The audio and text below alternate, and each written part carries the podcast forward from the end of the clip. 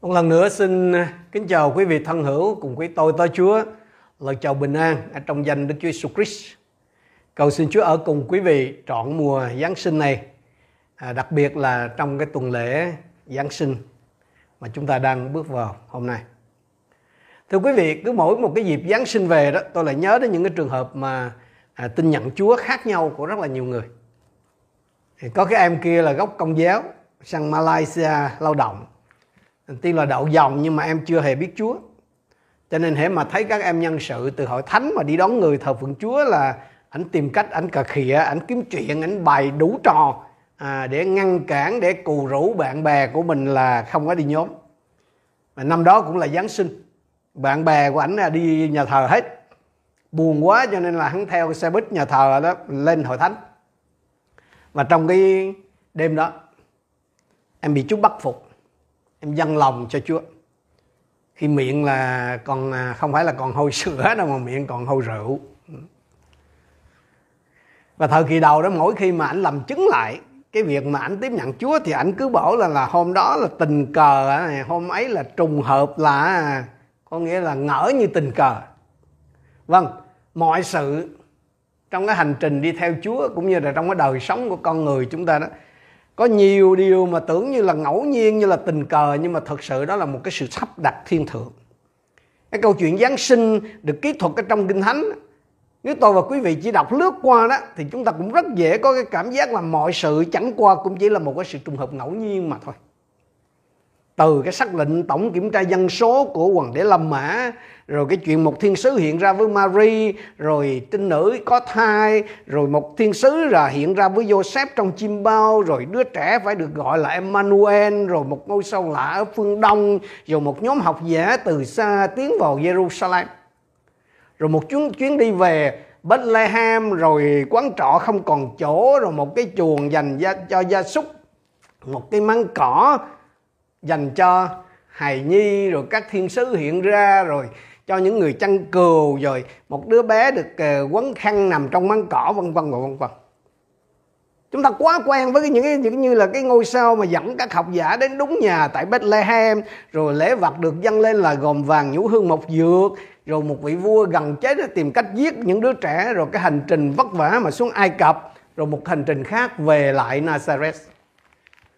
Chừng đó sự kiện, chừng đó con người, trong những con người từ nhiều cái quốc gia, ít nhất là 4 cái quốc gia, đủ mọi cái tầng lớp ở trong xã hội, không hề biết nhau, hiệp nhau lại trong cùng một cái sự kiện, chính xác đến từng mm, làm ứng nghiệm hoàn toàn 35 cái lời tiên tri về sự ra đời của Chúa Giêsu.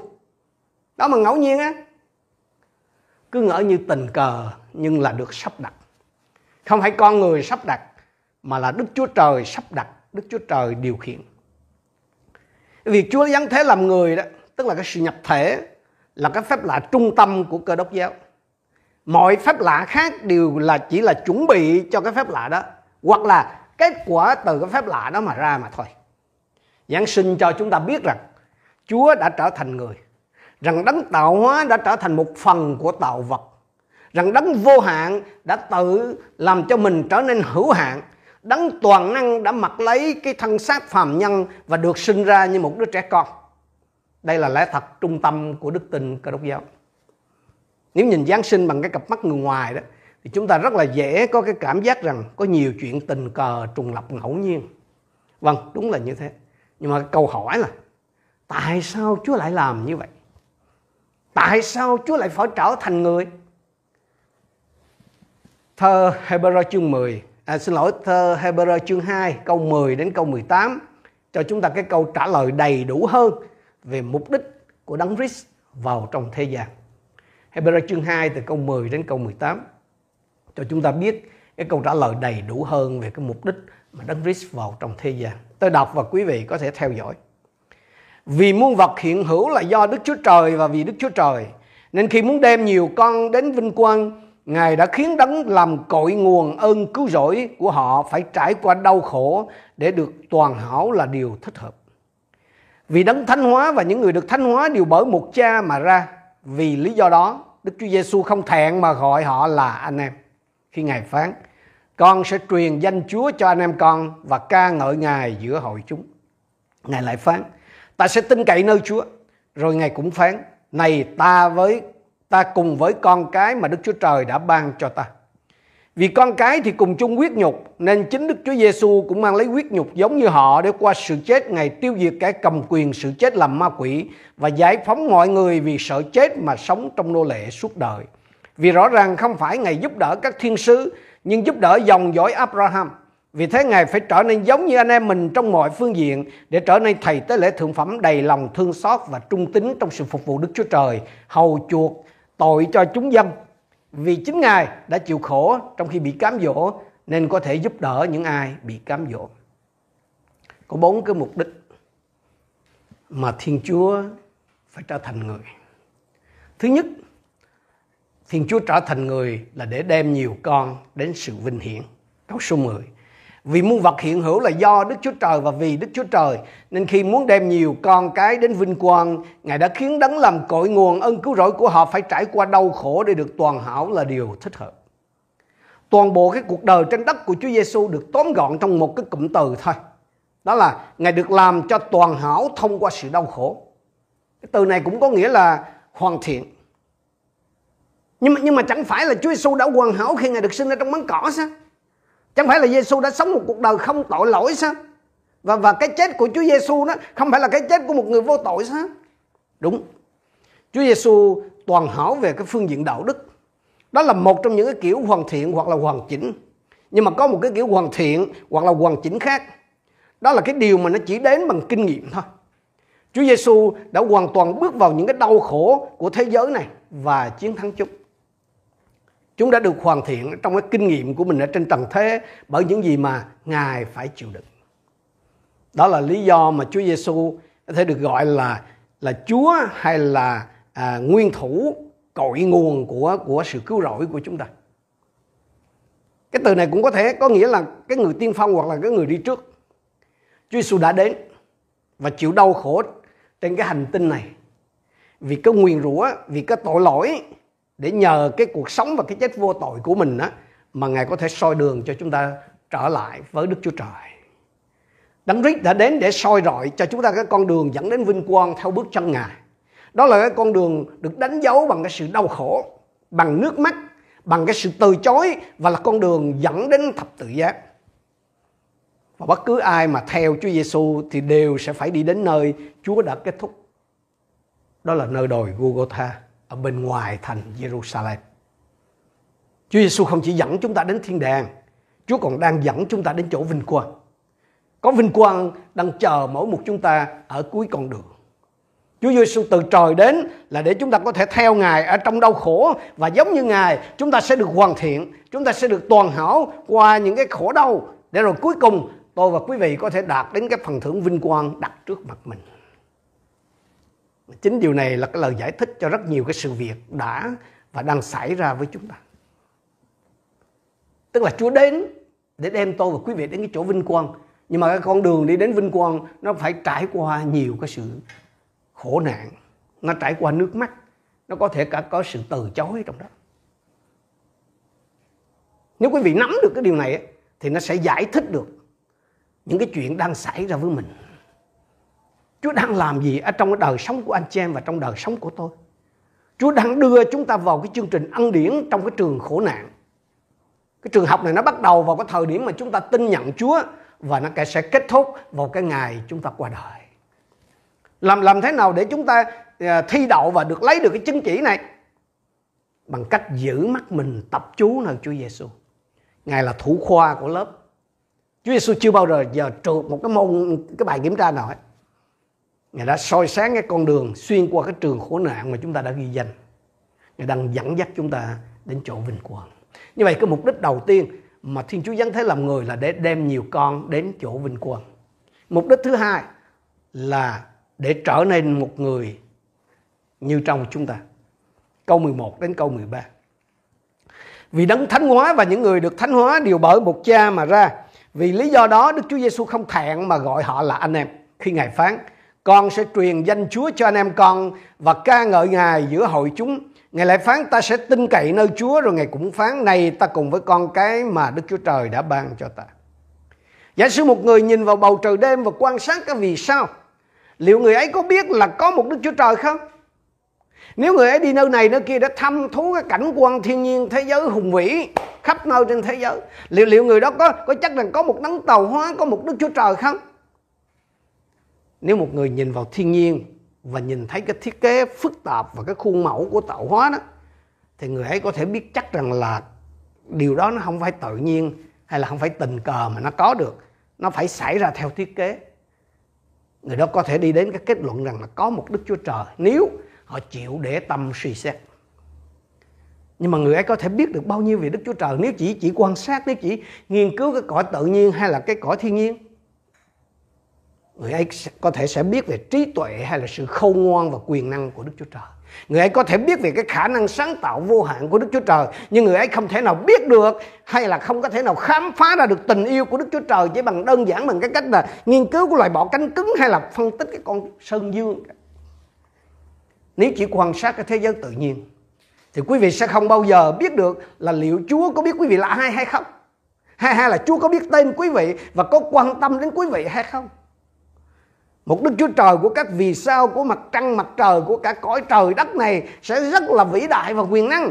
Nhưng đấng ấy sẽ không bao giờ có thể là Đức Chúa Trời riêng của cá nhân quý vị được hết. Và điều đó là giải thích tại sao Chúa Giêsu phải đến thế gian.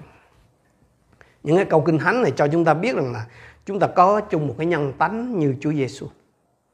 Đó là lý do mà Chúa Giêsu không có xấu hổ khi gọi chúng ta là anh em. Chúa đã xuống nơi trần thế này, nơi chúng ta sống và trở nên một người như trong con loài người chúng ta. Chúa không có gào lên là I love you. Và Chúa cũng không có gửi cho chúng ta một cái lá thư mà chúng ta không thể đọc được. Mà Chúa đã mặc lấy cái bản chất, cái bản tánh của chúng ta, được sinh ra như chúng ta được sinh ra, sống như chúng ta sống, chết như chúng ta chết. Thành ra khi Chúa bảo là ta yêu ngươi thì chúng ta hiểu Ngài, vì trong Chúa Giêsu Christ, Đức Chúa Trời đã trở thành một như trong chúng ta. Như vậy thì mục đích đầu tiên là Thiên Chúa trở thành người để đem nhiều con đến sự vinh hiển. Thiên Chúa trở thành người để trở nên một người giống như trong chúng ta. Tiếp theo, Thiên Chúa trở thành người để giải thoát chúng ta khỏi cái sự trói buộc của sự chết. Câu số 14. Vì con cái thì cùng chung huyết nhục, nên chính Đức Chúa Giêsu cũng mang lấy huyết nhục giống như họ để qua sự chết, Ngài tiêu diệt kẻ cầm quyền sự chết là ma quỷ và giải phóng mọi người vì sợ chết mà sống trong nô lệ suốt đời. Sâu thẳm ở trong lòng mỗi con người đã có một cái nỗi sợ hãi về cái chết mà Satan sử dụng để bắt chúng ta làm nô lệ. Đừng nhầm lẫn cái vấn đề ở đây nha. Satan nó không có quyền lực độc lập để giết quý vị hoặc là bất kỳ ai khác. Nó không thể làm gì được nếu không có sự cho phép của Đức Chúa Trời. Nhưng mà nó đánh vào cái nỗi sợ chết của chúng ta để giữ chúng ta trong cái xiềng xích tội lỗi. Tức là ma quỷ nó dùng cái nỗi sợ chết đó để khiến người ta thỏa hiệp, khiến người ta phạm tội, và thậm chí là phạm cái tội nặng nhất là gì? Là cái tội không tin thờ Chúa. Đó là lý do mà Kinh Thánh bảo rằng cái nọc của sự chết là tội lỗi. Khi một người mà chưa được cứu qua đời, họ chết với tội lỗi vẫn còn ở trên họ. Nó giống như một cái gánh nặng, nó giống như một cái sức nặng khổng lồ họ phải mang xuống địa ngục. Họ chết trong đau khổ, họ chết trong tức giận, họ chết trong thất vọng và sợ hãi vì họ không biết phải làm gì với tội lỗi của mình cả. Nhưng mà đối với những người tin nhận Đức Giêsu làm Chúa và làm cứu Chúa đó thì không phải vậy. Cái sự vinh hiển của thập tự giá của Chúa Giêsu đã giải thoát những kẻ tin nơi Ngài thoát khỏi cái nỗi sợ hãi về cái chết. Thật là một cái điều tuyệt vời khi trở thành Cơ Đốc nhân và biết chắc rằng tội lỗi của mình đã được tha. Và biết chắc rằng cái chết không phải là kết thúc mà chỉ là sự khởi đầu của một giai đoạn mới. Nếu chúng ta biết Chúa Giêsu và thật lòng tin nơi Chúa Giêsu thì cái chết đó, nó giống như nhắm mắt lại và một lúc sau mở ra là thiên đàng. Đối với người chưa biết Chúa đó, thì cái chết là dấu chấm hết, hoặc là họ nghĩ như vậy. Còn đối với những người tin Chúa thì đó là cái bước tiếp theo trong cái cuộc sống vĩnh hằng của người ấy với Đức Chúa Trời. Đó là phúc phận của những người tin thờ Chúa. Và đó là cái phản ứng của những cái người tin thờ Chúa khi người thân của họ qua đời hoặc khi họ sắp phải chết, nhất là trong cái tình trạng dịch giả chết chóc như hiện nay. Chúa Giêsu đã đến để giải phóng chúng ta ra khỏi cái nỗi sợ chết. Và vì chúng ta được giải phóng ra khỏi nỗi sợ chết, chúng ta không bị ma quỷ nó cầm buộc, không bị ma quỷ nó khống chế. Cái điều cuối cùng, mục đích cuối cùng, Thiên Chúa trở thành người là để giải phóng chúng ta ra khỏi tội lỗi. Câu số 17. Vì thế Ngài đã phải trở nên giống như anh em mình trong mọi phương diện để trở nên thầy tế lễ thượng phẩm, đầy lòng thương xót và trung tín trong sự phục vụ Đức Chúa Trời, hầu chuộc tội cho chúng dân. Cả cái sự ra đời và sự chết của Đấng Christ được thể hiện trong cùng một cái câu ở đây. Ngài được sinh ra như chúng ta. Ngài chết như là một của lễ vãn hồi cho tội lỗi của con người. Mà để vãn hồi đó, có nghĩa là để làm nguôi cơn thịnh nộ đó, thì cần phải tặng một món quà, cần phải dâng một cái của lễ. Khi Đấng Christ chết, thì Ngài đã tự nguyện gánh lấy cái cơn thịnh nộ của Đức Chúa Trời dành cho anh chị em và tôi. Quý vị thấy đó, có một cái nguyên tắc chủ đạo trong Kinh Thánh, rằng Đức Chúa Trời quá công bình nên Ngài không thể bỏ qua hay là không thể xem nhẹ tội lỗi được. Thi Thiên chương 7 câu 11 nói rằng là vì Đức Chúa Trời giận kẻ ác mỗi ngày. Nếu một người phạm tội thì người đó phải đối diện với cơn thịnh nộ của Đức Chúa Trời. Chúa không thể bỏ qua tội lỗi. Trước khi tôi có thể làm hòa thuận lại với Đức Chúa Trời thì tội lỗi của tôi cần phải được xử lý. Không có lối thoát nào cho cái sự thật này. Bởi vì Đức Chúa Trời công bình 100% và Ngài sẽ không bao giờ xóa tội. Bất kỳ cái giải pháp nào về vấn đề tội lỗi đều phải đối mặt với cái thực tại đó. Có nghĩa là đều phải đối mặt với cái đức công chính của Chúa. Nhưng mà có một cái nguyên tắc khác ở trong Kinh Thánh cho tôi biết rằng Đức Chúa Trời nhân từ đối với tội nhân. Điều đó có nghĩa là Ngài yêu tôi, bất chấp tội lỗi của tôi. Đức Chúa Trời yêu thế nhân. Đến nỗi mà khi chúng ta còn là tội nhân đó, Đấng Christ đã chết thay cho chúng ta. Bất kỳ cái giải pháp nào cho vấn đề tội lỗi liên quan đến lòng thương xót của Đức Chúa Trời thì cũng phải thỏa mãn cái đức công chính của Ngài. Cái lễ vật nào có thể làm cho Đức Chúa Trời ngu giận đây? Tiền bạc chăng? Không, vì tất cả bạc và vàng đều là của Chúa. Thú vật ư? Không, Kinh Thánh nói rằng là chiên bò trên muôn ngàn núi đều thuộc về Ngài. Danh tiếng của cải của tôi chăng? Không, chính Đức Chúa Trời đã tạo nên tất cả. Vậy thì lễ vật nào có thể làm cho Đức Chúa Trời ngu giận? Nothing. Không có một lễ vật nào có thể. Chúa biết điều đó. Chúa biết là tôi không có gì để hiến tế. Cho nên Ngài mới ban con một của Ngài là Đức Chúa Jesus Christ để hiến tế, để chết thay tội. Đó là lòng thương xót của Đức Chúa Trời. Khi Chúa Giêsu chết, cái chết của Ngài trên thập tự giá là cái của lễ hoàn hảo trả cho tội lỗi. Điều đó là thỏa mãn cái sự công chính của Đức Chúa Trời. Cái cơn thịnh nộ của Đức Chúa Trời đã nguôi bởi sự hiến tế của chính con Ngài. Đức Chúa Trời không còn giận tôi nữa. Lý do bởi vì tôi đã tin vào Chúa Giêsu. Tôi đã tin cậy nơi những gì mà Đức Giêsu đã thực hiện ở trên thập tự giá thay tôi. Chúa Giêsu đã gánh lấy cái cơn thịnh nộ của Đức Chúa Trời thay cho tôi. Mãi mãi, Chúa là cha của tôi và tôi là con của Ngài. Huyết của Chúa Giêsu đã trả xong cái món nợ và hóa giải cái cơn thịnh nộ công chính của Đức Chúa Trời đối với tôi. Đó là sự vãn hồi hay là cái sự làm cho ngu giận. Cái câu số 18 nói rằng là Chúa Giêsu còn giải thoát chúng ta khỏi tội lỗi bằng cách giúp đỡ chúng ta khi chúng ta bị cám dỗ. Vì chính Ngài đã chịu cám dỗ trong khi bị cám dỗ nên có thể giúp đỡ những ai bị cám dỗ.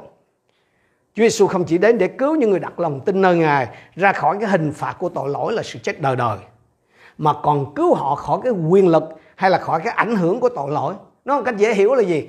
Chúa Giêsu hiện ra, Chúa Giêsu đến để cứu tôi và anh em, đó là những người mà đặt lòng tin nơi Ngài ra khỏi những cái thói quen phạm tội. Đây là những gì mà Chúa đang làm trong đời sống của những người tin. Qua Đức Thánh Linh, Chúa cứu người tin khỏi nghiện ngập, khỏi gian dối, khỏi kiêu ngạo, khỏi tự ti, khỏi tham lam. Chúng ta gọi đây là cái tiến trình nền thánh. Có thể quý vị tình cờ lướt web nghe được sứ điệp này. Có thể quý vị có một cái sự trùng hợp nào đấy mà quý vị nghe được cái sứ điệp hôm nay. Vâng, trong cái nhìn của quý vị thì đây là chuyện tình cờ. Nhưng quý vị ơi, sự thật là không phải như vậy đâu. Chúa đấy, Chúa tể trị mọi sự, điều khiển mọi sự để quý vị nghe được sứ điệp này. Đó là sứ điệp sẽ thay đổi vận mạng của quý vị. Sứ điệp sẽ thay đổi cái cuộc đời của quý vị. Vì Đức Chúa Trời đã trở thành người là vì quý vị. Ấy là vì Chúa muốn cho quý vị được cứu rỗi và hiểu biết lẽ thật. Chúa Giêsu vào trong thế gian như là một người ở trong chúng ta để đem nhiều con đến sự vinh hiển, để giải phóng con người chúng ta ra khỏi cái nỗi sợ chết và để cứu thế nhân ra khỏi tội lỗi. Tất cả những điều này là được dành cho tất cả mọi người, trong đó có quý vị. Những gì cần làm thì Chúa đã làm. Phần còn lại của con người chúng ta là tiếp nhận hoặc là từ chối cái món quà Giáng sinh đặc biệt mà Thiên Chúa ban cho mình. Quyết định này thuộc về quý vị. Nếu quý vị sẵn lòng tiếp nhận cái món quà Giáng sinh mà Thiên Chúa ban cho quý vị, chính là con của Ngài là Đức Chúa Jesus Christ, thì xin quý vị sẵn lòng lặp lại theo tôi lời cầu nguyện sau đây. Nếu quý vị đã sẵn sàng, xin lấy lòng chân thành và lặp lại theo tôi cái lời cầu nguyện sau đây. Con cảm ơn Chúa Giêsu vì Ngài đã đến thế gian để bày tỏ chính Ngài là Đức Chúa Trời trong thân xác con người. Ngài đã đến để cứu con ra khỏi tội lỗi, để giải thoát con khỏi nỗi sợ chết và đem con đến chỗ vinh hiển. Hôm nay đây, con quyết định tiếp nhận Ngài làm Chúa và làm Cứu Chúa của con. Xin Chúa bước vào cuộc đời con, Giáng sinh trong tấm lòng của con. Xin tha thứ mọi lỗi lầm, vi phạm của con và nhận con làm con của Chúa.